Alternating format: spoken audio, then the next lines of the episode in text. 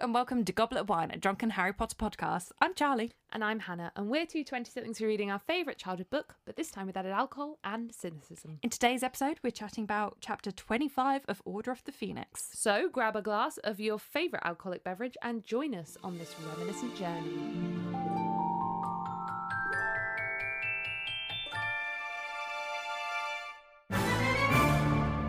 Everyone. Hi! Welcome to a new episode. We talk about how we are, but it's uh, an hour after the last episode and we've eaten some Domino's. We have. How was your Domino's? Stuffed crust. Oh, was it, it good? It was really good, but also it was like my second Domino's of the week. So, there's nothing wrong you with know. That. Well, I'm more worried that like when I bring my leftovers back, my housemates are going to be like, really? Oh, what's wrong with this girl? Really? They won't care. I'm I'm very excited to eat my leftovers tomorrow.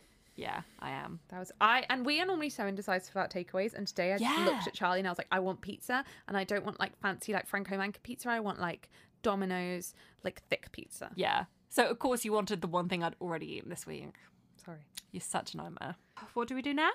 We say hello to the new patrons. An astronomical size thank you to Anne. An even bigger astronomical size thank you to Amanda. You're so lazy.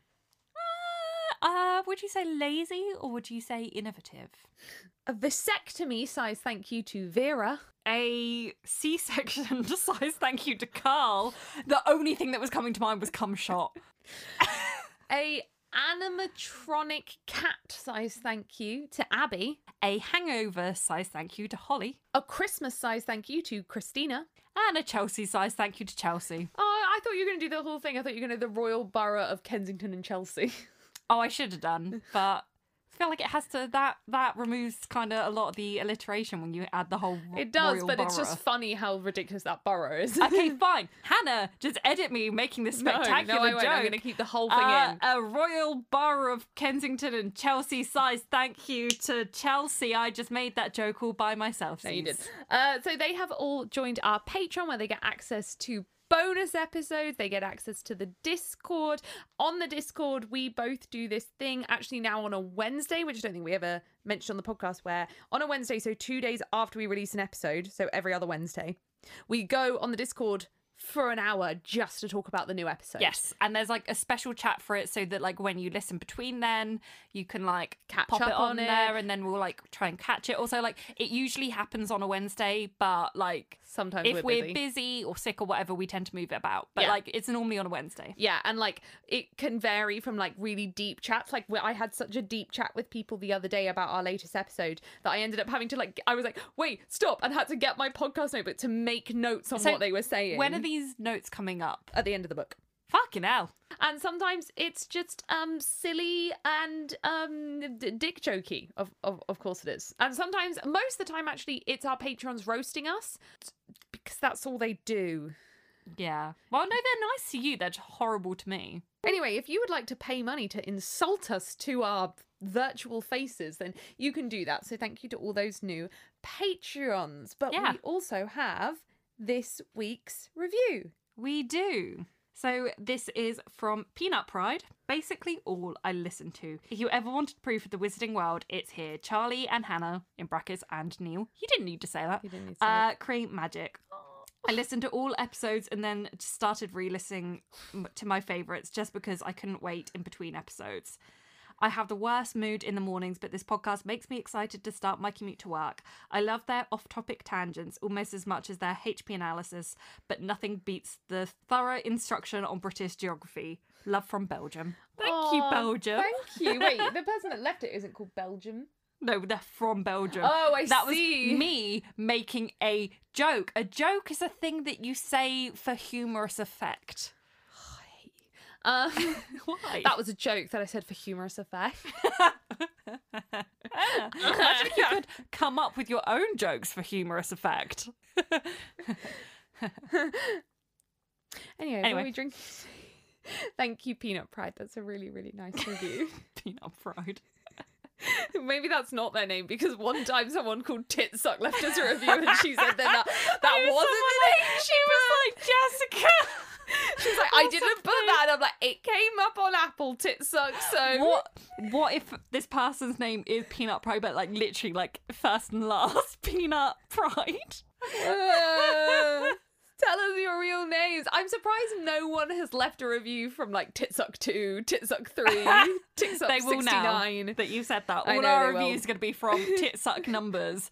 Uh, and they're all just going to be like, this podcast is like being with friends. friends. It makes me feel warm and fuzzy inside. I love Neil. It's just like literally the hack to get read out. Let's just stop Re- reading any that say that from now on, just to make people come up with new compliments no, to feed our egos. So, what if they does make them feel warm and fuzzy? Then they can say that they feel um hot and dizzy. Then I would suggest going to the doctor. That doesn't sound okay. You're having a stroke. You might have heat stroke. Oh my god. Anyway, the alcohol for today's episode is a really exciting one because so this person who is Metalib has been uh, a producer for Patreon for a really long time, but they wanted that alcohol attached to a specific episode. I said all fine and good and told them the date that episode would probably come out based on the assumption that we would still be reading two chapters per episode. That hasn't happened in Order of the Phoenix, so Metalib's alcohol has been pushed back by months and months and months and months, but he wanted it attached to chapter twenty-five when Harry and Cho go on a date, and I respect that. Yeah. So he also, Hannah, just a massive well done on like pulling this off. I would have forgotten so long ago. At least eight times I've panicked about forgetting it. I also at one point accidentally attached it to the wrong episode and only realised a few days ago, and I was like, I made a mistake. Yeah. Anyway, so the alcohol he requested is soju. He suggested Jinro is the best brand, and he suggested strawberry flavoured Jinro. We couldn't find Jinro, but we did get a strawberry flavoured soju, which I have the bottle of. Mm. This is actually um so Chum-churum. Chum. Cool. Chum-churum. Mm-hmm. Chum-churum. Yeah. Um, I want to le- read you, I do a dramatic reading of the label on the back. Okay, because also I don't know what soju is. It is a, well, this is specifically Korean, but I don't know if it is specifically Korean or also from other Asian countries, but I'm pretty sure, I've had it in Korean restaurants before, so I'm pretty sure it's a, it's a Korean liquor. Yeah. So here is what it says on the back, which I'm assuming has been... Um, translated to English for someone from someone who doesn't maybe have the best grasp of the English language. Or Google Translate. Government warning. One. According to the surgeon, general... All right, Grey's Anatomy. According to the surgeon, comma, general women should not drink alcoholic beverages. Oh, we fucked it, Hannah. During pregnancy oh. because of the risk of birth defects. Two. Consumption of alcoholic beverages impairs your ability to drive a car or operate machinery, comma, and may cause health problems. Thank you for that warning. I appreciate it. I appreciate it because I definitely would have gotten shit-faced while I was pregnant and then driven a car and operated and some machinery or whatever. And as the surgeon says, general women. Yeah, I general... think it's meant to say the surgeon general, which I still don't know what that is. Yeah, I don't know. So you've never had soju before? No. Here we go then. Cheers. Cheers. We're too far away to clink because of COVID. That's, ooh, very strongly flavoured. What does this taste like? Well, this is strawberry, which normally... Okay, that's the thing. He recommends... No, I mean like... Oh, spirit-wise? Well, I think it's like the combination, but literally like... I like it because it's like strong enough that you can taste you're drinking alcohol, but it's weak enough that you can just sip it. Oh, it kind of just... I think what I'm thinking of is it literally tastes like like those like flavoured waters. Yeah, it does a bit, doesn't it? Yeah. I've got to say, I was a bit disappointed, sorry, Matab, that you recommended strawberry because the one, like, flavour I hate, I hate artificial strawberry flavours. So the soju I've tried before, I think I've tried grape and plain. This... Of course you've dry, tried plain, plain, you absolute... Plain. Ugh. Um, this is... I mean, I don't love the strawberry flavour, but I do like the soju. Yeah, I like it. It literally just tastes like those flavoured waters. It's about uh, thirteen percent. I'll fucking chug it then. Um, we don't have more, so if you chug it, we have to move on to something else. Oh no! You oh, mean what I have a shame. to drink more unicorn more liquor, more alcohol, more unicorn liquor? Yeah, uh, I like it when we have to buy big bottles of things because then for day weeks later after recording, I'm like, do you want this? Yeah. Get out of my house. Right, anyway, today we are reading Chapter twenty-five, The Beetle at Bay. Now, are you going to tell me why you don't like this chapter at the beginning or at the end? We might as well chat about it now. So, okay. Hannah texted, what did you text me the other day? I texted you saying, oh my God, I love this chapter. I'm literally laughing out loud. I read that and I was like, what the fuck? I find this it funny. It's so funny. I, okay, so when Hannah, the other episode, said that she always skips the hospital chapter, I immediately thought of this chapter because I always skip this, but for nowhere near as, like, serious a reason. I just skip this chapter because, and the thing is, like, I would totally agree. If it wasn't for one part of this chapter, I, this chapter's great. Yeah. Like, so much happens. It's all really good stuff. There's, like, a few funny moments. But genuinely, I cannot stress enough how much Cho and Harry's date makes me want to kill myself because I cringe that much. It's the equivalent of watching the U K the Office. Office. Like, no, it is. I can't. No, and, uh, a, I just that, honestly... That went through my head, the equivalent of U K Office. And I think why I enjoyed reading it so much this time, I think normally it like, makes me laugh but cringe a lot. This time I enjoyed reading it so much because of the banter we're going to have in this episode. Just yeah, And I was writing true. down every single line that was being said between Harry and Cho because oh, I was like, all I did, of this is I think great. I basically almost skipped over it in my notes because I didn't want to have to comprehend it that much. It's what, like I, I don't just... understand how J K Rowling wrote it because it's so awkward. I want to die. And I am not a fan, you know this, I'm not a fan of cringe comedy. Like I mm. want to prefer the U K Office because of course I do. I We're a British Harry it. Potter podcast, I but I cannot watch it. it. I no. cannot watch it. No, I can't. And like even like the first series or two of the U S Office. No. Cr- like I can watch it but like barely. Yeah. I can't do cringe humour and literally like I can't they... watch Peep Show, too cringe. Don't like it. Yeah, I, I, I don't mind it, but yeah, I, I do agree. It's like it's on my limit, but like I'm glad that they didn't put this in the films. uh, need it. But also, if they did, I would love to see the scene. But Harry is just played by Ricky Gervais, just with a bad, messy black wig on, glasses, and like a lipstick lightning bolt. But then also, Cho is also played by Ricky Gervais. No, no, no, just... no, no, Cho. Could be played by like I mean I personally love the idea of just double Ricky Gervais double Ricky doing Gervais. Like a Lindsay Lohan in the Parent Trap but just Ricky Gervais. I was trying to think of a female actress that would be that's good, like really like... who's like really cringe but like intentionally because like there's no not just cringe dramatic we need dramatic Katherine Ryan. I hate Katherine Ryan. Right, I have had this conversation multiple times with multiple different people this week. I can never tell if I like her or not.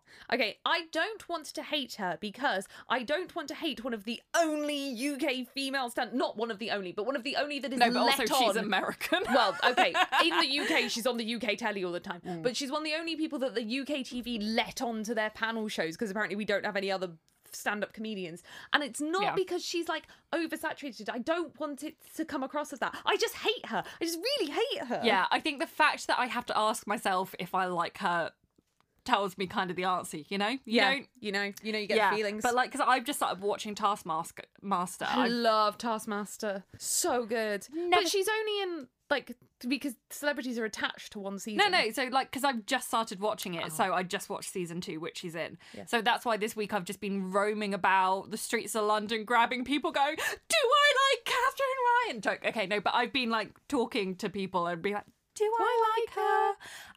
And, yeah, still can't decide. It's like, I get that kind of comedians most of the time on T V are, like, either a character or like a caricature of themselves yeah. and they make themselves bigger. I think the thing with Kath- Katherine Ryan is that I just don't find her funny. No, and I that's, really... That's the thing, I don't find yeah, her funny. Yeah, and, you know, I can deal with the annoyingness if I find someone funny. And I genuinely, I don't want this to turn into a whole, like, feminism, female comedian thing because it's like, it's nothing to do. There are so many female comedians I love. I just genuinely don't find her funny and I find her quite obnoxious. But then at times I'm like, I don't know, there's something about her where I'm like, do I, do I hate you? I, I don't know. I have a hard time making up my mind. But I think overall, just like, like watching her on Taskmaster, I was just like, I just, she just is not making me laugh. No.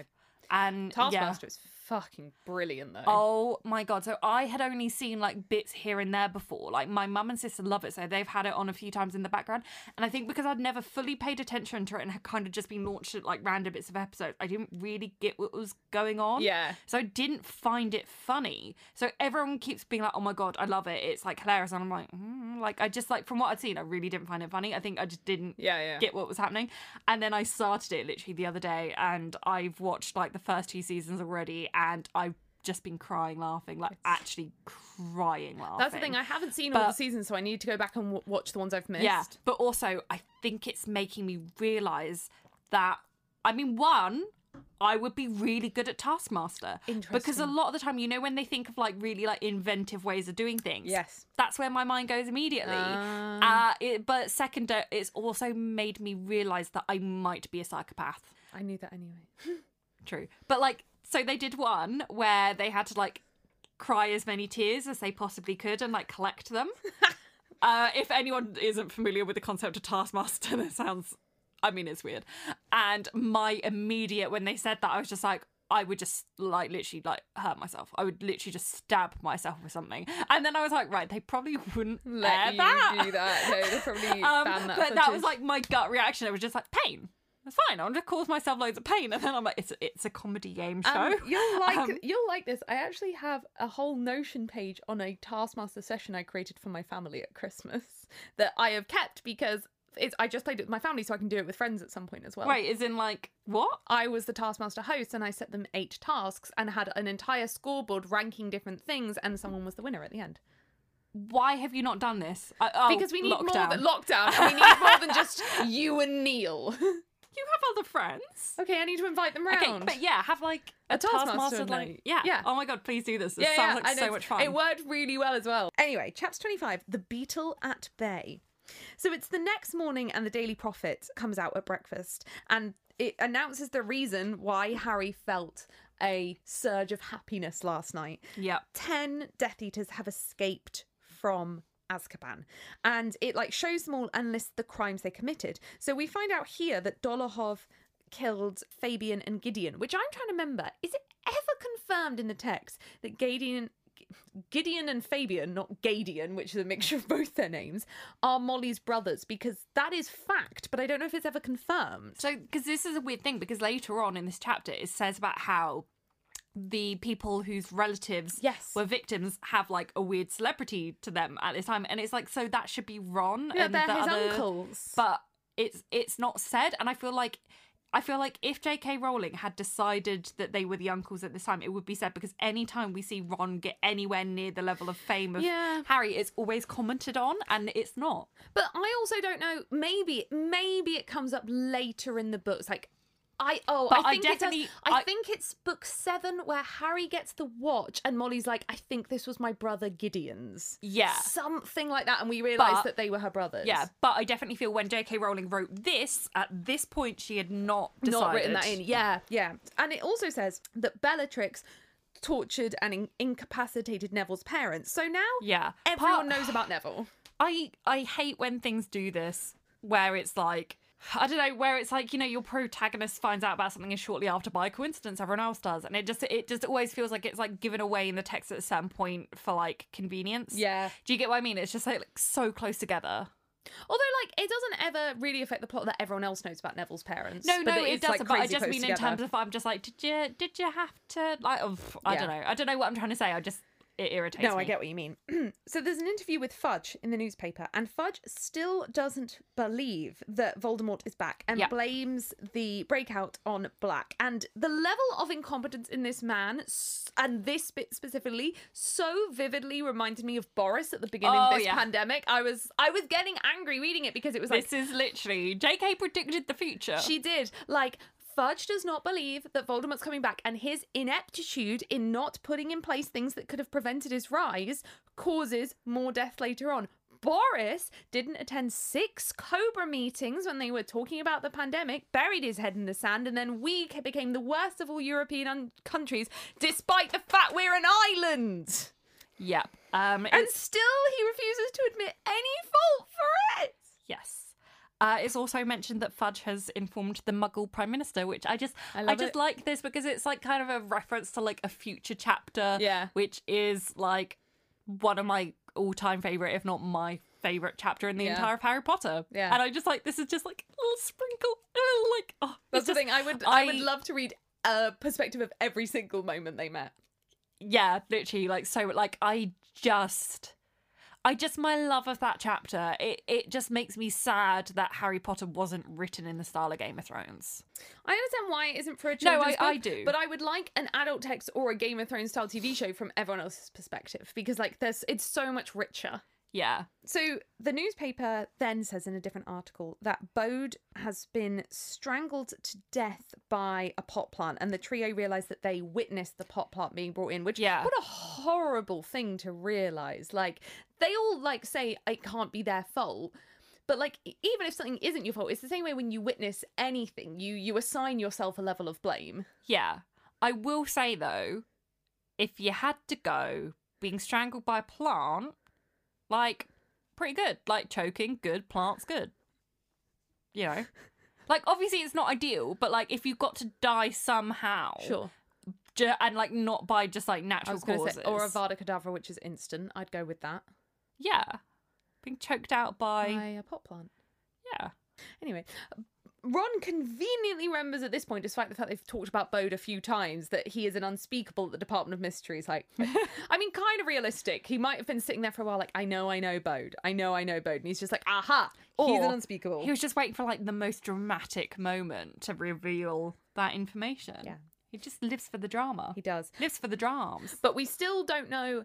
really any information about Bode, and I re- I really do like this whole Bode thing, because it's so such a tiny thing that is sprinkled throughout the entire book, beginning to end, but also it makes us realise that there are these casualties of Voldemort's reign that are, like, not related to Harry. Like, Harry isn't, he's, like, a bit horrified by what happens to Bode, but mm. like, Voldemort's reign is not just affecting Harry and Harry's life anymore. We get this expansion of the Wizarding World, and these, like, random people are just dying.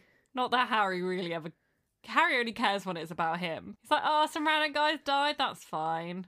Oh, someone I know? They died for me!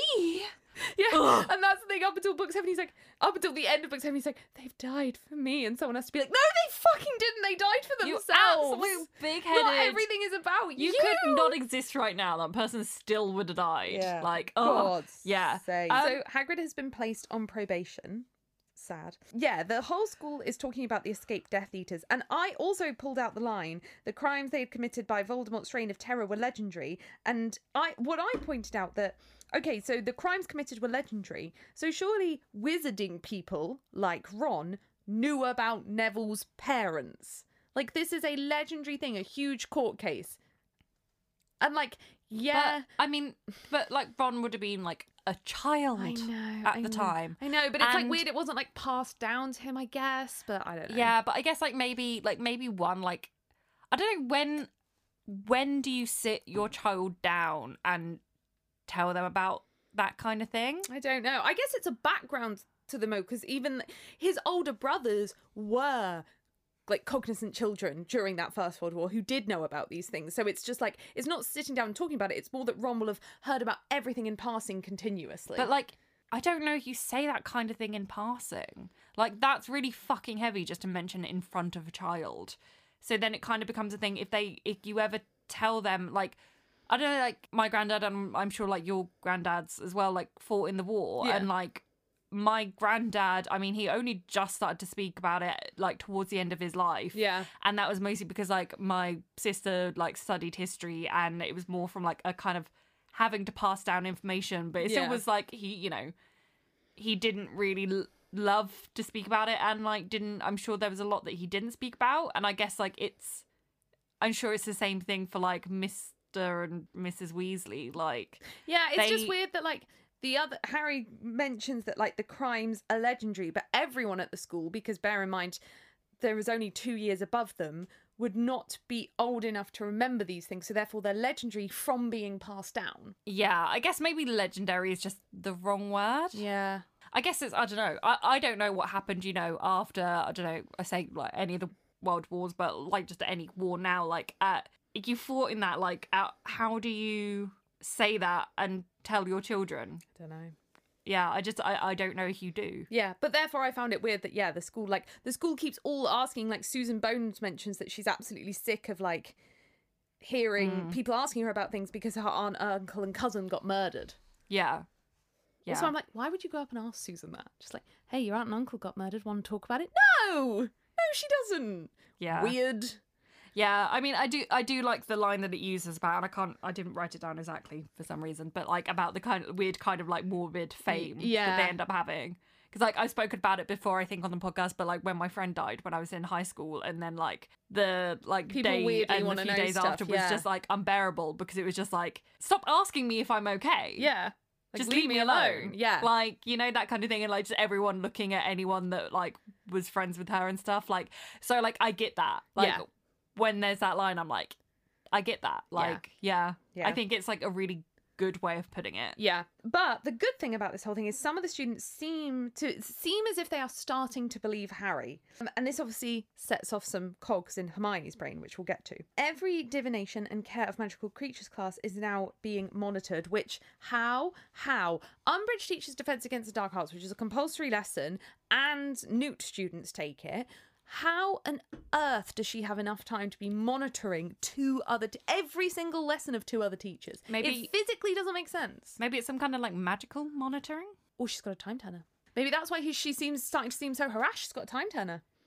Yeah, maybe. But you see, like, there there is, like, surely, like, wizarding forms of, like, surveillance. I don't know. Harry makes it sound like she is literally standing there because he says stuff about how, like, she keeps asking Trelawney yeah. questions and things like that. Yeah. Maybe, yeah, I, I like the idea of her having a time turner.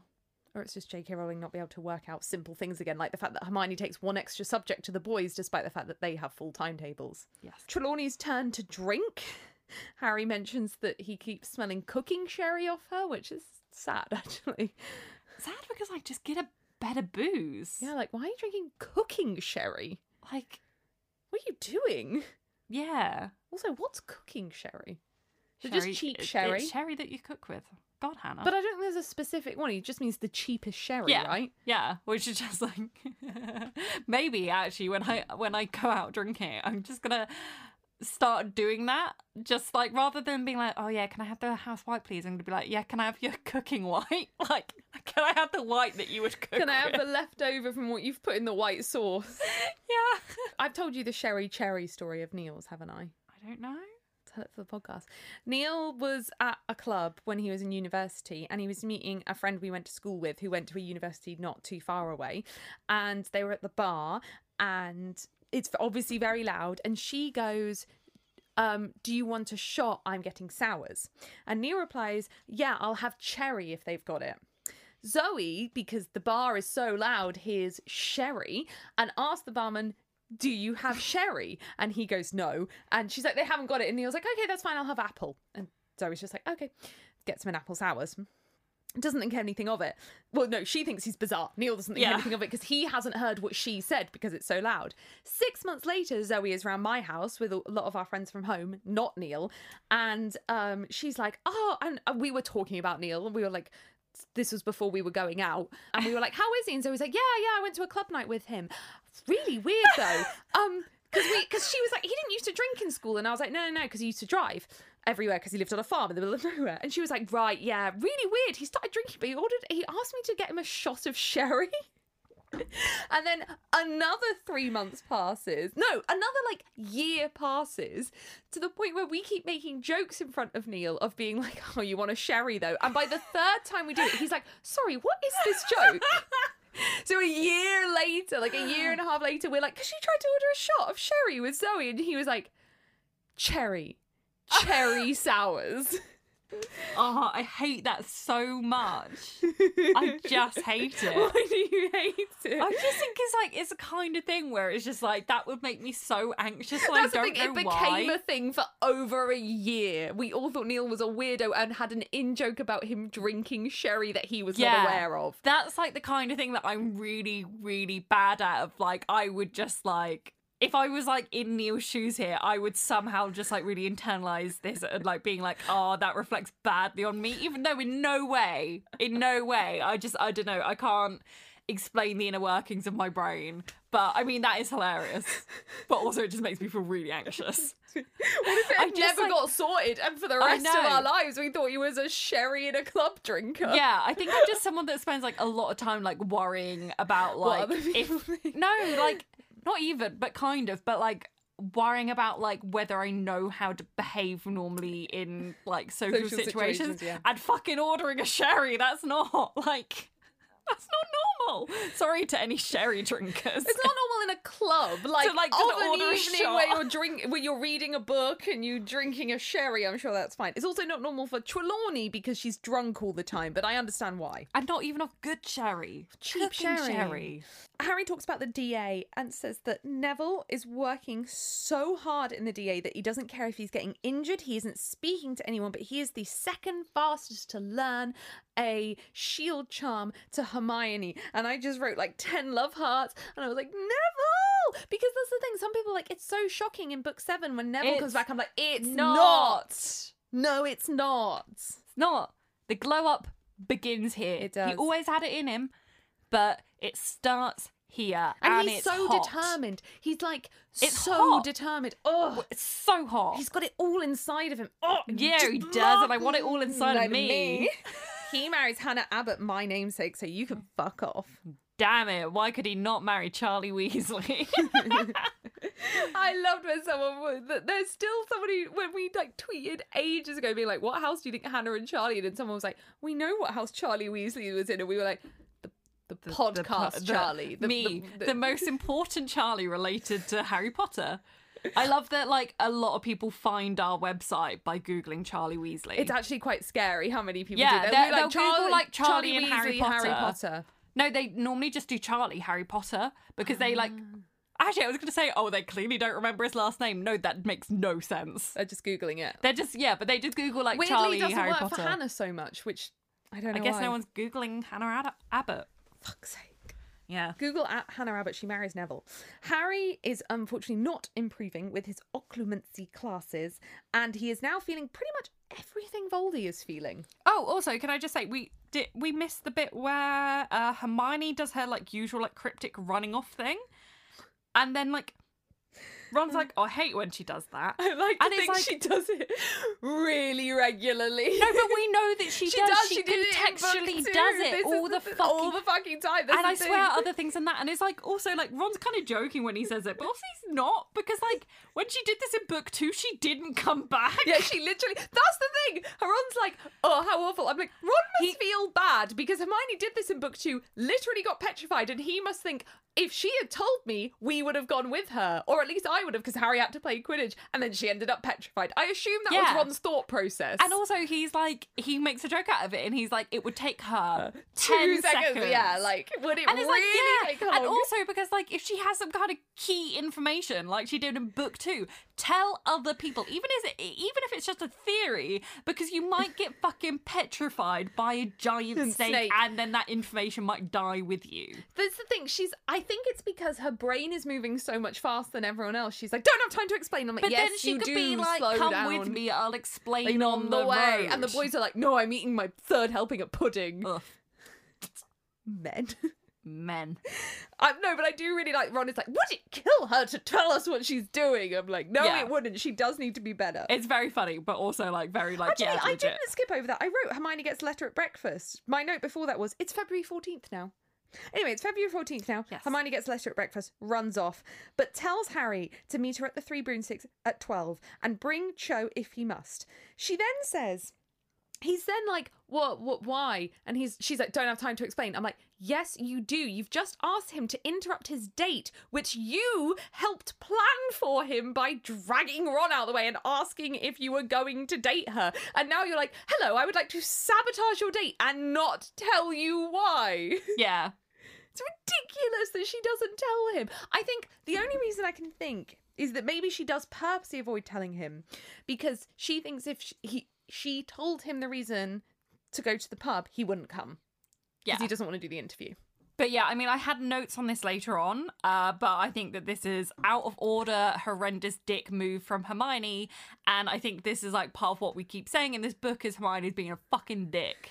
okay, I have like mixed feelings about the article, and I, I will go into it later about I, like why it's such a good thing. But I, not I, I think it's a good thing. Harry is like insane. Like, yeah, he might say no, but you brought him around on the D A. Just bring him around on the subject. Yeah, it it's not fair. Like, hello, like, speak launch... about your world's biggest trauma. Off you go. Yeah, it, it it's not fair to just launch that on him. No, and just yeah, have to like and trigger also, himself. And also, like, she was like, bring Cho. I was like, sorry, you want him to bring his date to the pub to listen to him relieve the death of Cho's boyfriend?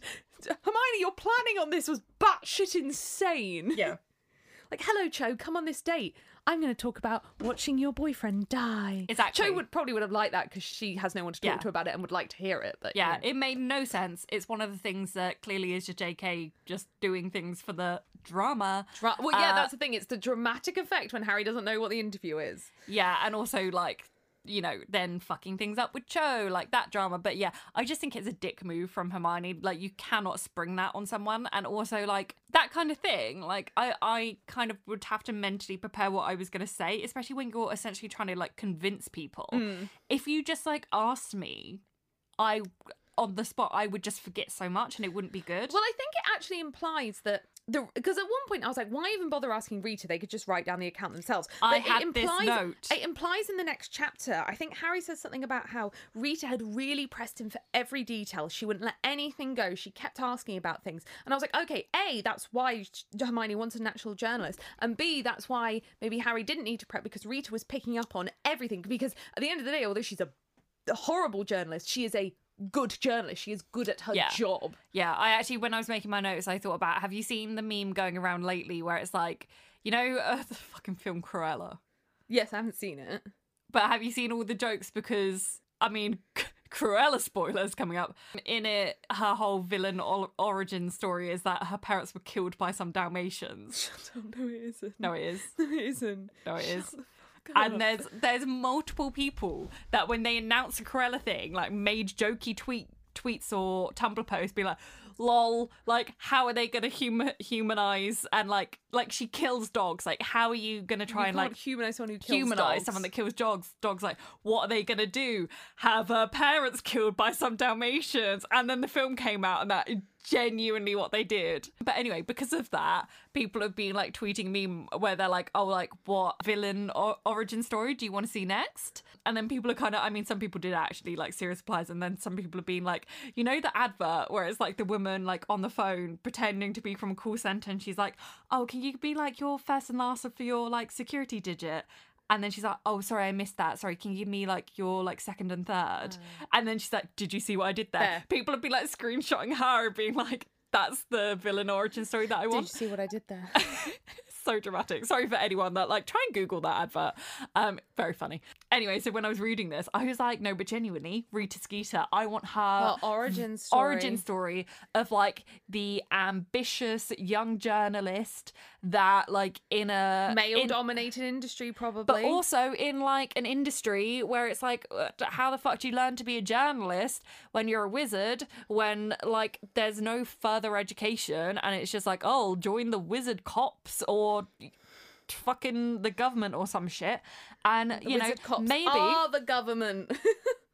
Exactly. And then maybe, maybe she went to, like, Muggle University to learn Ooh. journalism uh, because she had all these, like, great aspirations to become, like, a real really proper, journalist. like, wizarding journalist. I like it, I like it. And then it. she kind of re-entered the wizarding society and realised that literally the only place that she could write for was the government-owned newspaper. Yep. And then she slowly became, like, disenfranchised with, yep. like, the entire thing and just sunk to this level of, like, having to do this, like, ho- all these horrible, like, I like it. takedown pieces. I like it. I like it. And that's why she has actual journalism skills despite there being no wizarding higher education. She's a she's a good journalist. She just writes shitty things. Yeah. I mean, which, to be honest, in our society, is cla- that makes that, that classes you as a good journalist. So anyway, Hermione runs off and Harry feels very apprehensive for his date with Cho, but goes and meets her in the entrance hall and he thinks He's like, what will we talk about? And like, okay, here's the thing. On one hand, I was like, oh, I, so I kept getting torn with the chapter with Harry because I was like, oh my God, you can't even talk to the girl you have a crush on. Like, you have nothing in common. And then on the other hand, I was like, try to remember what it was like when I was fifteen. Like, really try. And I was like, yeah, a lot of this, like the one I wrote down that was really, really like on point was Harry was horribly aware of his arms. That is so true. Still to this day, if I'm entering like an, a social situation I'm unsure and I'm like, my arms, are they swinging too much? Should I hold them? Where do I put them? Where I, do arms go? I'm going to just start telling you at random times to make you anxious. I'm going to be like, Hannah, you're, you're moving your arms way no, too much. No, no, Charlie, don't. Don't. I'm gonna really just, it's gonna be like one of those things where it's like you suddenly become aware of like how you're breathing and then you can't like not. But like I'm just gonna keep doing that to you and be like, Hannah, what are you doing with your arms? No. Just so that you become really hyper conscious of what you're doing with your arms. Am I a bad person? Yeah. Um, so yeah, Harry, what, what like but, is apprehensive about what they're gonna talk about, and I'm like, you've liked this girl for two years. And you don't know how to have a conversation with her. What have you fancied her for? What has made you fancy her? You don't know what to talk about. But also, just just to swing back to your point about like being fifteen and not knowing what to do with your arms, I would like to point out that you've been in a relationship for fucking ever. Uh, that's that's just still a thing on dates. And I relate to Harry in the whole, oh, what am I going to say? What am I doing with okay, my arms? No, blah, blah, blah. I thought of that. Like, I know that when you date people, like in your adulthood, you're like, what am I going to talk to them about? About. But what I wrote was like, I don't have an issue with that. It's the fact that Harry has liked this girl for two years and doesn't know what they're going to talk about. If it's a first date where you haven't met them and you've only t- chatted on apps before, that's different. But like, he's liked this girl for two years. Then uh, then he's like, what do I talk to her about? I'm like, why did you like her? You don't know what to talk to her about. Yeah, She true. liked her because she's pretty and she plays Quidditch. Yeah, and I think like the times when I've kind of been on like dates where it's like someone that I've liked and like known for a while, like, I just have sex with them. Like, sure. There is no pressure to actually make conversation and talk to someone when you have, bless you, their penis in your mouth. Sorry, your sneeze kind of just like really cut that sentence off. Penis in your uh, mouth. Yeah, yeah, yeah. I mean, that we is know a good point. Harry just has fallen in love with her from watching her play Quidditch. But it, it's like a really and like. Obviously, like, he's a teenage boy, whatever. But, like, it is, like, a really shallow thing. one hundred percent. She's like, she's hot and sporty. Ugh. And, like, I get that it's shallow because he was thirteen when he started liking her. I totally get it. But also, it's really painful to read. Um, so then he, they do manage to find a conversation as they leave the castle. It's also just, like, weirdly sexist. It's, like, Harry, like, one of your best friends as a girl, you have no right to be like, oh, what am I going to talk to a girl about? Like, no. And this is what I pointed out. So they start to talk about Quidditch and Harry's like, wow, this is easy. As easy as talking to Ron and Hermione. I'm it's, like, no shit. Like, what? It, number she's, one, it should be. Number two, Hermione is a girl. She, it, it's literally him being like, this is a girl that I find physically attractive. Therefore, she must not have a brain cell or like a personality. And, and it's this... really weird how he thinks about Hermione. And it comes up in the next chapter because I don't want to spoil it too much, but the bit where he's like, I don't think you're ugly. But I'm like, Harry, in the books, you have never had a cognitive thing where you break down how you feel about Hermione. But until like book seven. Yeah, but that's because he doesn't think of anyone but but himself. Yeah, but he's um, like never questions that it's difficult to talk to Hermione. And then they're like, questions it's difficult to talk to Cho. And I'm like, what, what are you talking about? Yeah, this is why he's Manny Pick. Manic Pixie Daydream Girl her mm. because he's like he's obsessed with her and really likes her and fancies her, and then he's like shocked when he realizes that she's actually like an Aww. independent, like sent- sentient like individual, like that she exists outside of him, and, and he she, is, he's shocked. And but he's also constantly disappointed with her when he's with her in real life. Yeah, he only likes her when he's thinking about her on his own. Every time he's with her in person, something about her annoys him because he never knew her properly. Yeah. But that is like, and it's quite a nice thing to appear in a book, although we shit Harry for it because we have all done that, especially as a teenager. Like, I definitely did that with boys in school, like, liked them with barely ever having a one-on-one interaction with them and like, really like imagined what they were like. Like I remember I did it with this guy uh, that I used to go swimming with, and he had really nice hair, and like my uh, them, uh, my mum knew his mum, and like I would like build him off my head because I was like, he's so nice. And like, because some boys in my class were mean to be, but this guy at swimming was like nice. He was just polite. But I was like, he's so nice. La, la, la, la. I never actually knew him that well. Mm. You just build this shit up in your head. That's really interesting. I feel like I kind of, in a way, did the opposite. Like, I I don't think I've like ever done that. At least definitely not like in high school. Oh God, I still do it but, now. Hannah, you're with someone. Yes.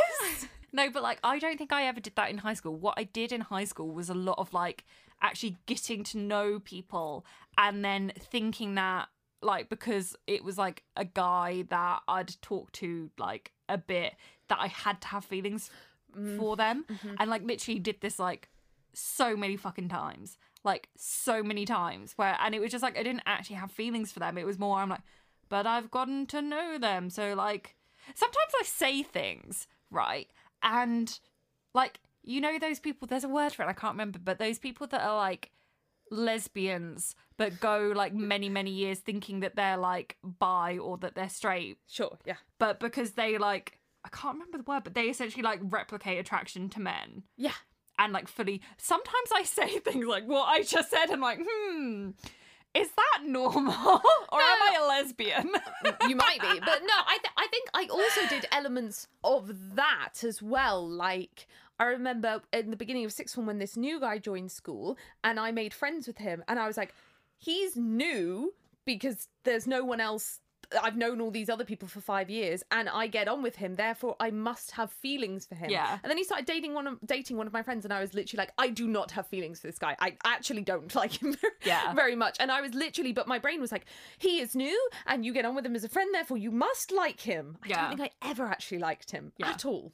I literally dated my best friend three separate times and completely ruined our friendship because I was like, here's a boy that I'm close with. Maybe you are. And everyone says that we should be together. So I was just with him and then I didn't actually have feelings for him. And because I was a dumb, selfish sixteen-year-old that didn't know how to handle it, I just repeatedly cheated on him. Maybe you're a lesbian. Maybe I am a lesbian.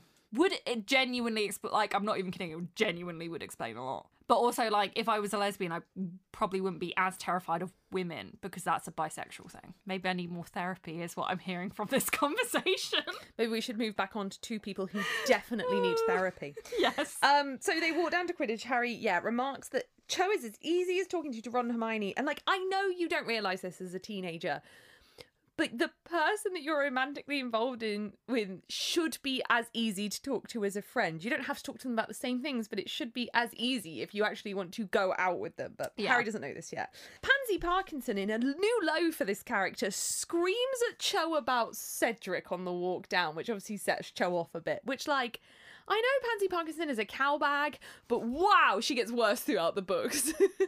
Kind of like her. I know. I kind of have like a weird respect for her because just... I, I think her insults are better than Draco's, and oh, that's yeah. why I have respect for her. Yeah. And there's also like a certain comedic level to it where obviously I never ever ever condone bullying. No. However, if if you're gonna do it, do it comedically. I think this is obviously a really horrible, unacceptable thing to do. It's also quite morbidly funny. Also, I find her funny because Hermione clearly hates her more than she hates Draco, which is saying something. Hermione oh, literally it explains like, a lot like, about Hermione's character. A hundred percent, but she hates Pansy to the point where Harry's kind of like, ugh, Pansy's a bit annoying, and Hermione's like, that, she calls her a cow at one point. Yeah, maybe this is not actually Pansy. Maybe Pansy is tragically misunderstood. Maybe... She's not, she just screamed at a girl about her dead ex-boyfriend. Okay, I'm sorry, in this situation, someone needs to, because what is going on here is not healthy. These two characters do not need to go on a date. They need to go on a date with a therapist, but not a date. They just need to have a fucking therapy session with we'll a therapist. Maybe this is Pansy's way of being like, I'm not friends with these people and I'm on like a different, I don't want to say team, but like, you know, like a different team. I'm in a no, different Pansy's house now. No, a bitch. She so calls Hermione ugly. Hear me out. Hear okay. me out. Okay, I'm not saying this is actually, I'm just, you know, I'm just saying this is... sure. Yeah. Uh, devil's advocate. Hate that saying, but, you know, this is what I'm doing. But, like, maybe she's like, okay, I can't actually, I'm concerned about this. this is not right. Maybe she's the only person fucking Hogwarts with a level head about this. So maybe she's like, I need to put an end to this for these two characters' sake. Uh, but it's not like I can reach out to them as a friend because I'm not a friend. And even if I tried to be a friend, they're not going to be receptive to it. So my only way to try and fuck up what's what's going on here before they both traumatize each other even more is by hurling abuse at them. It's a theory. It is. I'm just saying that's my level of communication standards. Mm-hmm. Maybe Pansy's the same. Maybe. I just really like Pansy's development in the book. Yeah. I like that. I just really, I'm coming up with so many villain origin stories you are, today. You are. They get to the village and Harry's like, what do you want to do? I'm like, why did neither of you plan this? Honestly. They're like, let's just go to Hogsmeade. What are you going to do? What are you going to do when you're there? Just plan something, please. This oh is my God. not, not a it's good horrific. day. Harry's worse than useless. They look in a few shops and then it starts to rain and Cho leads him to a coffee shop. Fine, normal, whatever. Which Harry just finds gross. He's like, ew, fr- frills. No, I'm on Harry's side here. This is cringe. It's a coffee shop. Yeah, like, that's all like with doilies and love hearts and the weird... Is there ever a weird Cupid thing? Did I imagine there that? There is a weird Cupid thing. Okay, I just thought of like maybe a slightly like obscure niche cultural reference that I'm going to make for anyone out there. Tenth Kingdom. What is... Oh my God. Can someone explain to me the reference that I'm trying to make? Because it's not fully coming to mind. Basically, the cultural reference I was trying to make is a bit in this show called Tenth Kingdom, where this guy buys like a ring to propose and it's like this like... It's like in like an oyster shell and it like sings and there's like sparkles and flowers and it's like the most like garish like proposal ever. And for some reason, that's just what I associate this tea room with. I don't know why, but that's um I would enjoy hearing if you guys uh, have seen Tenth Kingdom, because my joy for making like cultural references on the podcast is literally like so that people tweet me like, yeah, I've seen Hoodwinked. And I'm like, yes. So once in the coffee shop, Harry... realises that all the other couples are holding hands and goes into a complete tailspin panic about Cho expecting him to hold her hand. And again, here's the thing. I was like, this is so silly. Like, does he even want to hold her hand? Like, you know, he's panicking about this so much. Hold your hand. But then I had this memory the day the my first boyfriend like like we kind of got together, started going out, and I remember he held my hand and I was like, whoa, oh my God, do I want to hold his hand? Oh my God, holding hands, whoa! Even though I'd held hands with people before, but it was like because I liked him, it was like, ah! So I, I and then I was like, okay, no, I do get what Harry's saying here. Yeah, I remember like because I don't know, my first holding hands experiences were like when you kind of like walk around like awkwardly with each other like at like school on like lunch break and stuff. You just like I walk around like school outside. Oh, fucking loser. And like I remember I'm trying to think who this was with. One of the many boys that I held hands with in high school. Men. I don't want to say, but I was a slut. I had like a full-on conversation with them at one point. It must have been like the first boy that I ever held hands with, where we like I don't want to say that we couldn't work it out, but we essentially had like a like actual like discussion and like ex- like kind of worked out and experimented with each other like what actually was sure. like the most comfortable sure, way to do it. That's a sensible conversation. I, and, I understand. But yeah, that just yeah. This is this is Harry in this moment. He's like how, how? Yeah. And also, all these couples are holding hands while sitting down in a coffee shop. How does one hold hands while sitting down in a coffee shop? Just across the table. Oh, so he means they're like this or like this across the table. Yeah, because like I've had this on dates before where it's that awkward thing where it's like... Are we meant to be touching? Yeah, yeah. You kind of like, maybe you do want to hold their hand. So you kind of like pointedly will rest it on the table and and then you're like... And then it's yeah. awkward when you need a drink and you're like... Yeah. With your left hand. Literally. And like, yeah, just yeah. that thing. And or worse, when you don't want to hold that hand or similar or like anything and you like notice them like edge towards you. Because like that was the thing that I had like on the most recent date I went on, even though he was really hot and I wasn't into it. And then like halfway through the date became very aware that his body language was very like leaning towards me. And even though he was gorgeous, just because he was dull as fuck, I was like... physically leaning away. Again, maybe I'm a lesbian because he was gorgeous. I'm just going to title this episode, Charlie realizes she's a lesbian, a lesbian but, but still dates many men. It, exclusively men. Yeah, it's like that thing. It's like awkward when like you notice that they're like their body language is going all for like holdy hands and you're it's, just like no. I think it's just what Harry is aware of now is every single minute minute detail of his and Cho's body language, and like I I am trying desperately to remember when I was his age, and I I, I do get it. That's the thing, like yeah. I want to level a lot of criticism on him and then I'm like no, this shit is hard. And also like they're literally out of school on a date, like most surrounded romance... by their school people. Yeah, that's it's so like a awkward. Very awkward situation. They're watched by their peers and everyone is known to Harry. Yeah. And also he's younger than her and he's like her like old boyfriend was older and like they probably did stuff and like I like the first like guy that I ever had sex with, like he like wasn't a virgin. He'd had sex with like multiple women and that was like terrifying to me because I was like, but he knows what he's doing. Turns out I fucking didn't. Okay. And I was like, I'm not gonna know what I'm doing. Turns out I fucking did. Moral of the story is men are bad in bed. So Harry, because he doesn't know whether to take Cho's hand or not, settles by not looking at her. Mate, I'm sorry, I just realized that I said another thing that implies I'm a lesbian. oh, just keeps happening. Just um, keeps happening.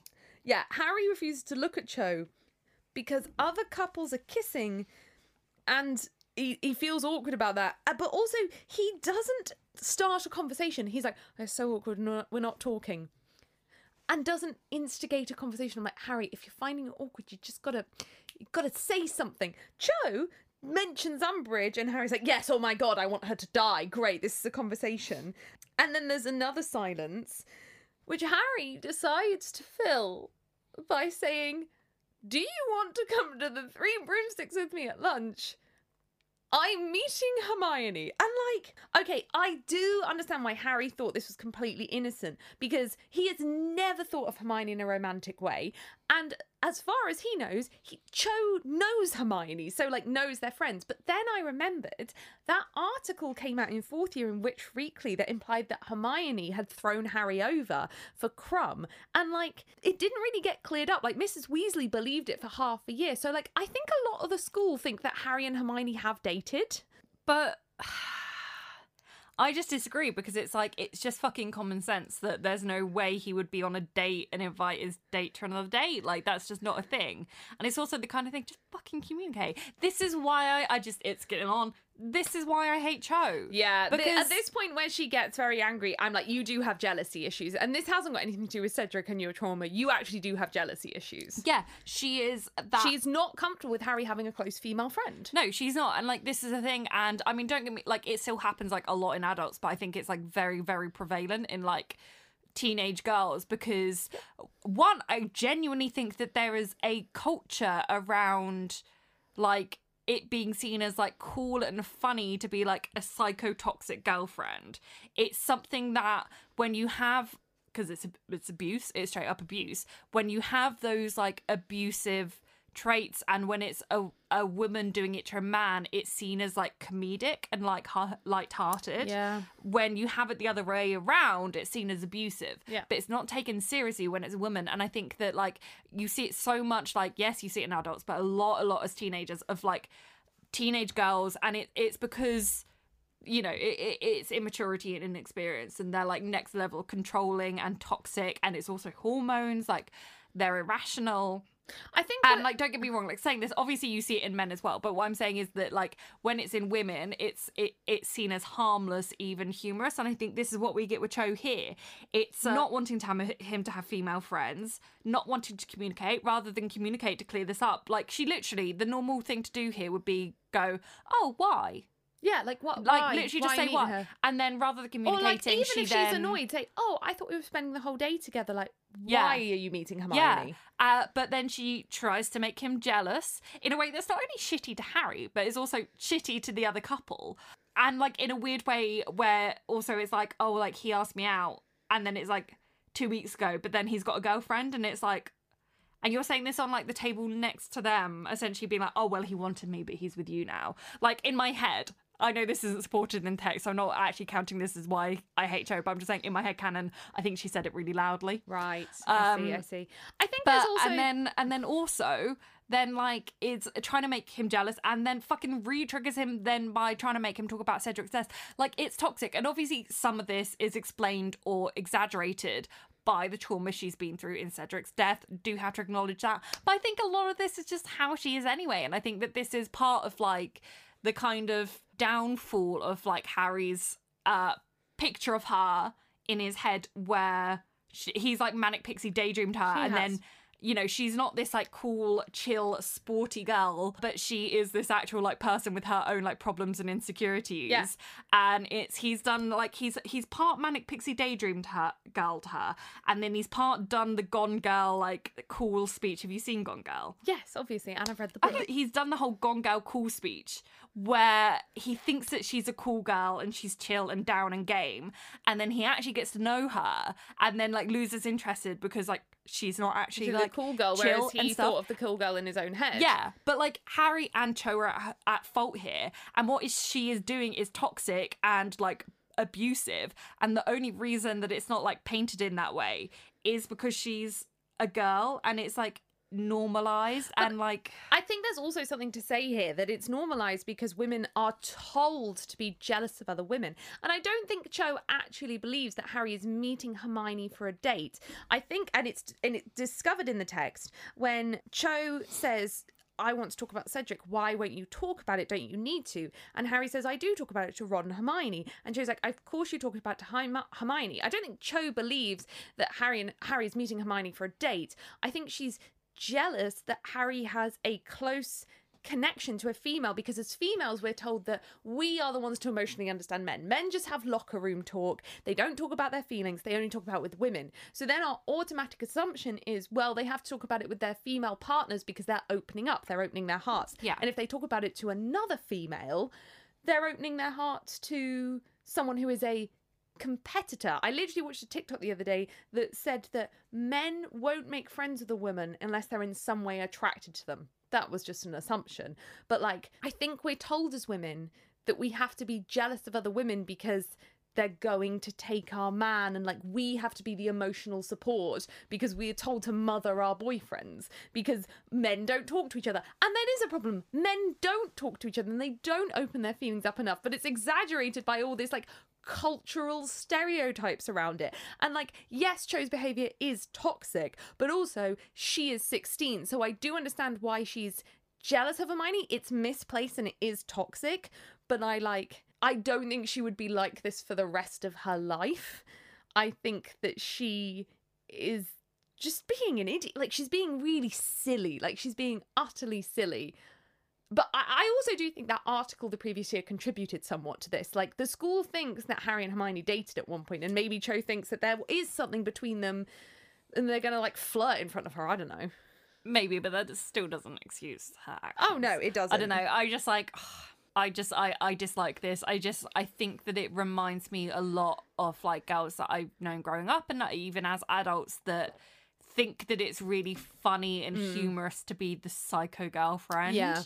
And, like, it's it's literally just abusive. Yeah. And, like, obviously, like, there's a massive, massive trend of, like, I don't know, like, I mean, like, a statistical trend of people that have, um like, come from abuse going back to abuse. Mm. And I think that we have Harry that has come from an abusive background, and then his first crush is someone that's, like, incredibly toxic and abusive. And I think that that says a lot. Yeah. And I think also that, like, J K Rowling coming from abuse, like, there was maybe, like, a layer of intention in that. Yeah. But, like, I do agree that it's abusive, but I do think a lot of it is childishness as well, because a lot of it could be solved by communication. But, like, I was literally talking to you recently about how I treated a friend when I was seventeen, which has come back as a backlash against me. And I treated them toxically because I didn't communicate. And, like, yeah, it's come back to bite me in, like, kind of a funny way. But at seventeen, I made some bad choices where I was angry at them about something. And instead of opening up and communicating, I was toxic towards them. And I'm like, I under, I, I think that Cho is showing toxic behavior, but it's it's just it's just immature, because it's you don't just express yourself very well when you're that young.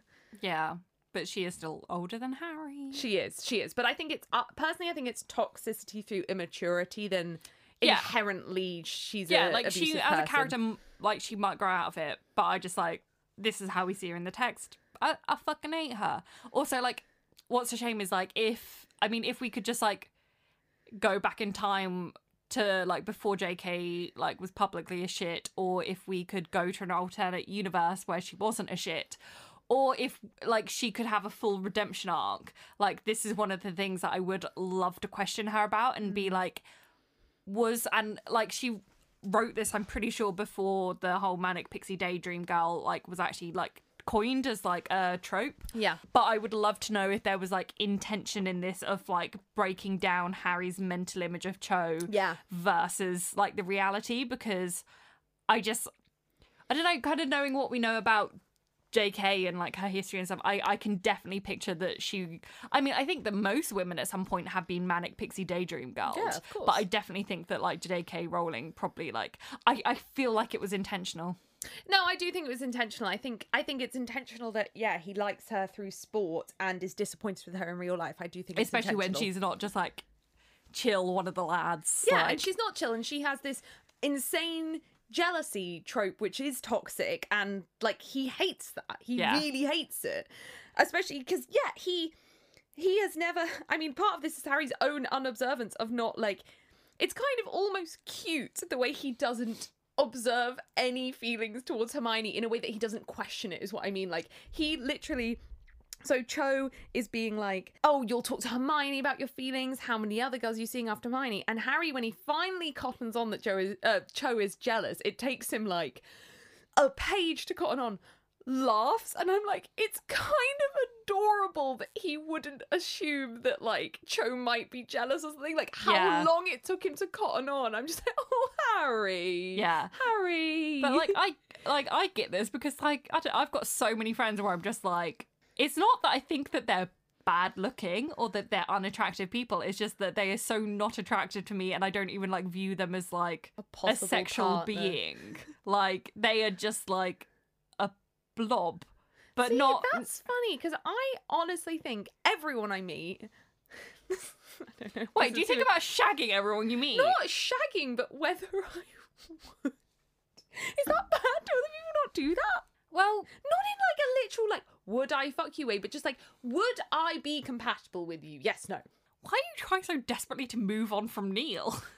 You're like no, looking it's just for the next natural, option. It's a natural human reaction. Uh, maybe it's yeah, but not. I think maybe I think maybe that's. Like, you only become aware of whether you, like, find someone a blob or not by asking yourself that question. Yeah, but it seems like Harry has never asked himself that question because, much like Ron, he doesn't view Hermione as a girl. He just views her as, like, but I, his, I think, his friend. But I think because they've been friends and so close since such a young age, like, because I think, like, I don't know, when I think about, like, my friends that I'd had since, like, a really young age, yeah. like, I never had to ask myself that question. They just... are a blob to you. Yeah, yeah. And then there's people that, like, you meet and even become friends with as an adult where you're like, after a few shots or Maybe. like, if it wouldn't ruin our friendship. And then you have the ones where you're just like, no, I forget you have genitals. Like, you know? Yeah, no, definitely. And I, I think what that ties into is what Harry says in book seven, that he sees Hermione as a sister. And I think Hermione feels the same about Harry because both of them are only children and they view each other as siblings. Mm. I definitely um, have like a head canon now where just any time you meet a new person, yeah. you're just like... Would I fuck I out fuck of ten like Harry? You literally, you have internalised Harry Potter that much. much. That I am the would you fuck scale. So yeah, all this awkward stuff happens with Cho. Cho's toxic. Harry's an idiot and doesn't cotton on what's happening. happening. Cho mentions Roger Davis asking her out, which is also a bit like, everyone asks me out, I'm Cho Chang. Yeah, hate it, hate it, hate. She then brings up Cedric and like, wow, this is the worst date in history. Like, literally. Oh no, I, I've... the worst date. I've had worse. than this, than this, than this. This is awful. Yeah, I don't want to... Hannah... Men are bad people. No, I know. I just mean in terms of awkwardness, not in terms of other things. A, men are boring people. Okay, boring people, yeah. Um, oh no, I just had more lesbian things. More lesbian things. Cho begins to cry, and Harry, like, I don't want to talk about Cedric. Cho says she needs to talk about him. Harry says he talks about Ron and Hermione. Cho is jealous of Hermione, but she... This is what I found fucking petty and brilliant. Whenever she talks about Hermione, she uses her full name, which is just the whole level of petty, which is just beautiful. Like, you know when you're angry at someone and you use their full name, and Cho's like, oh, you'll talk to Hermione Granger. You'll go and meet Hermione. I'm like, there is no one else called Hermione. You do not need to last yeah. name her, and yet I'll, you do. I'll, all of the Hermiones in Hogwarts. Like, it's not like it's like a common name. You're just last naming her, and it's fantastic. Excellent. When Cho finally storms out the date and then Harry goes after her, but she's gone, he mutters... Why would you go after her? I don't know. He mutters women under his breath as if he's some sort of... connoisseur of dates. It's your he's one like... woman. I'm like, you have dated... one woman. You have fancied one woman for your entire school career. And he's like, women. I hate this. Because I hate I, Harry. I hate Harry. And I hate it from J K Rowling's point of view that she put this rhetoric in there. Women. It's just that, like, ugh, women. Women are so emotional and confusing. Ugh, women. Oh, the old ball and chain. It's that line this. of thing where I'm just like, oh, J K, you, you did not have to, you did not have to do that. It's such and perpetuate a Ron that. line to give to Harry. Literally. Sorry, Ron, but it is. Yeah, like it is. Like, ugh, hate, hate. Oh, yeah, he like splashes you and like, women. And then he's like, why does she have to bring up a topic that turns her into a waterwork? You, he hates that she cries so much. Like, his, he just does not like He doesn't Cho. like her. He doesn't like her as a person. It's actually shocking. He's just horny. Someone get the man a fleshlight. Like, to use in a shared dormitory. Well, you know what men do at sleepovers? Two of my friends once had sex in a... Well, they weren't my friends, but I knew them. I once had sex in a sleepover that I was at. And we were all staying in a barn. We were all staying in a barn. We could hear it. That's not normal. You've done that in front of your friends. You do know they're not asleep. They're awake, can hear you, and you're a bastard. Uh, hang on, let me think. I've definitely done stuff. I've definitely had sex on my friends' living room floor before, when like me and the person it was with were like explicitly told, do not have sex. Which, what do you expect me to do in that situation? If you leave me alone with a man and tell me not to have sex with him on your living room floor, I I don't want to victim blame, but what did you expect me to do? All I'm saying is never, never leave me alone in the living room with a man and tell us not to have sex on your floor. Okay, I'll bear that one in mind. Harry gets the three broomsticks and runs into Hagrid, who is very sad. That's a short bit. And then Hermione calls him over, and she is with Luna and Rita Skeeter, which is just random, but okay. Also, she's with Luna. Hermione has been planning this for weeks and couldn't mention it to Harry. She had to ask Luna, ask Luna to ask his dad, and at no point was she like, hey, I Harry, I'm planning on cornering you in a pub. This is why... Just hate it. Don't vibe with it from Hermione's end. You didn't have to do this. It's really shitty thing you to do. You didn't have to corner him. Hermione is so rude to Rita to the point where I felt sorry for Rita Skeeter, but also it was hilarious. At some point, Rita says something and Hermione replies, find someone who cares. Savagery. Absolutely savage. But I did feel a bit sorry for Rita, mostly because reading it as an adult, I'm like, Hermione has stopped her working. Did she check Rita's financial situation before she stopped this woman working? What she, if Rita can't pay rent and it becomes yeah, homeless? She, like, didn't have to stop her working. She could have just said, you're not allowed to write about X Y Z thing anymore. But I suppose because Fudge won't let anything else be printed. Like, no, I don't believe that the entire newspaper is, like, front to back... Slander. Slander against Harry. I mean, yeah. There's but... got to be, you know... Yeah, but yeah, Hermione, like, the text says she's unemployed. I'm like, Hermione, um, you can't just make a woman unemployed. Yeah. Hermione's like, I get that she has a personal vendetta against Rita, I really do. But she goes way too far. I'm like, leave this fucking woman alone. Mm. She's just trying to work. Also, Rita is drinking straight fire whiskey. She's at that level of unemployment. Yeah. She's just there sipping fire whiskey. Yeah. And can we talk about the line that Rita was gazing at Harry like he was the most beautiful thing she'd ever seen. Rita fancies Harry. There's, Rita is a paedophile. No, she's a paedophile. We had this conversation last time. But the problem with the paedophilic implications is that Rita is coded as mannish and therefore bad because she looks mannish, and then you're doubling down on that by implicating some sort of paedophilic things and creating this whole disgusting tropey. How did we never realise right? before all this that J K was a TERF when every single villain in Harry Potter is coded as, like, being androgynous? It's mad, isn't it? It's like, mad. I just... And this is genuinely why I fully believe that up until a certain point in the books, J K intended Hagrid to be a villain. Mm-hmm. And, yeah, if not, then maybe, like, he's just the exception that, like, proves the rule or whatever that saying is, but... Yeah. Yeah. I believe it. Hermione wants Rita to write an article of Harry's eyewitness account of what happened in the graveyard. Rita says the line, I've been waiting to tell this story. I've been waiting for this to come up in the book. Rita says the line, no one will believe a cock and bull story. Do you know where the phrase cock and bull story comes from? No. It is phrased with a real origin, or origin, origin. It comes from Stony Stratford, which is a town really close to where I live. It's actually the closest town to where Neil grew up on his farm. Mm-hmm. And it has two pubs in the centre, one called the Cock and one called the Bull. And the phrase originates from the fact that someone would go to the Cock and tell a story, and then they would get kicked out the Cock and everyone would be drunk and stumble to the Bull. And then the story would be repeated and it would get bigger and bigger and bigger, and the next morning it would be round the town and no one would know what to believe. And the phrase originates from these two pubs that are near each other called the Cock and the Bull in Stony Stratford, where I live. Incredible. Are they still there? Yes, I've been to both. Have you gone to the Cock and then told a story in the Bull? Have you then gone to the Bull? No.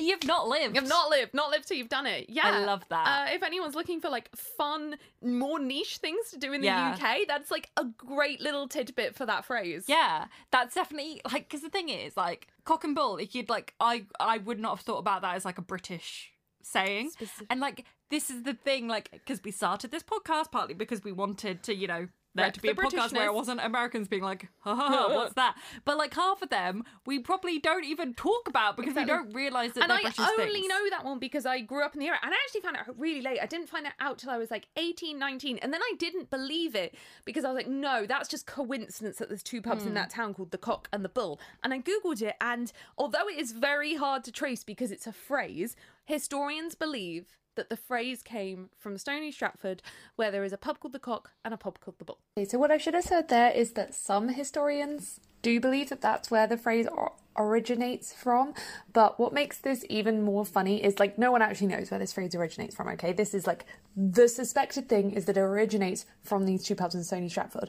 But if that is not true, then it is a widely believed story that it originates from the- these two pubs in Stony Stratford, and therefore the story in itself might be a cock and bull story, that these two pubs are the origin of the phrase. Like, there's, like, levels to whether it doesn't matter whether it originated there or not, because if it did, it's amazing, and if it didn't, it is in itself, like, local legend, a cock and bull story. So, like, I just love it. That's incredible, isn't it? Yeah, I love that. I mean, I am um, I was thinking about the whole, like, stupid English, like, British language thing the other day, and just the shit that we say, because I just came across, like, well, two two words for the same thing.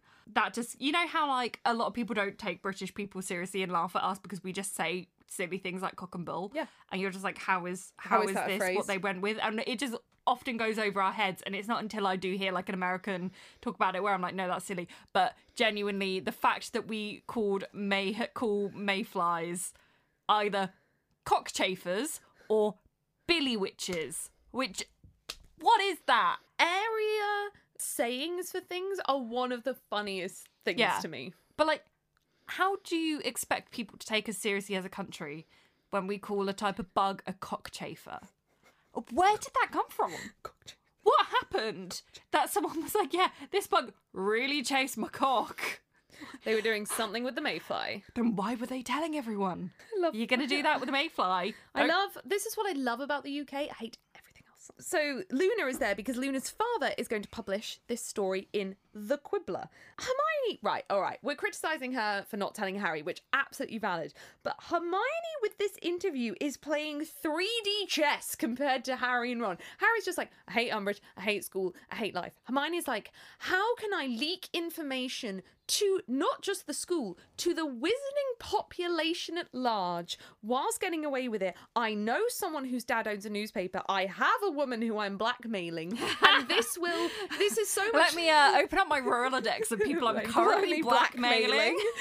And like, Harry never even considers this as an option because he just thinks, how can I change the individual's mind? You know, he's pissed off at Seamus. Yeah. Hermione's like, how can I change the wizarding society? Like, this girl, this girl is insane in this book and I'm living for it. Like, I just, oh my God. Yeah. Also, it's... but Hermione is making Rita do this for free, which I'm like, just pay her some fucking money, Hermione, for God's sake. Yeah.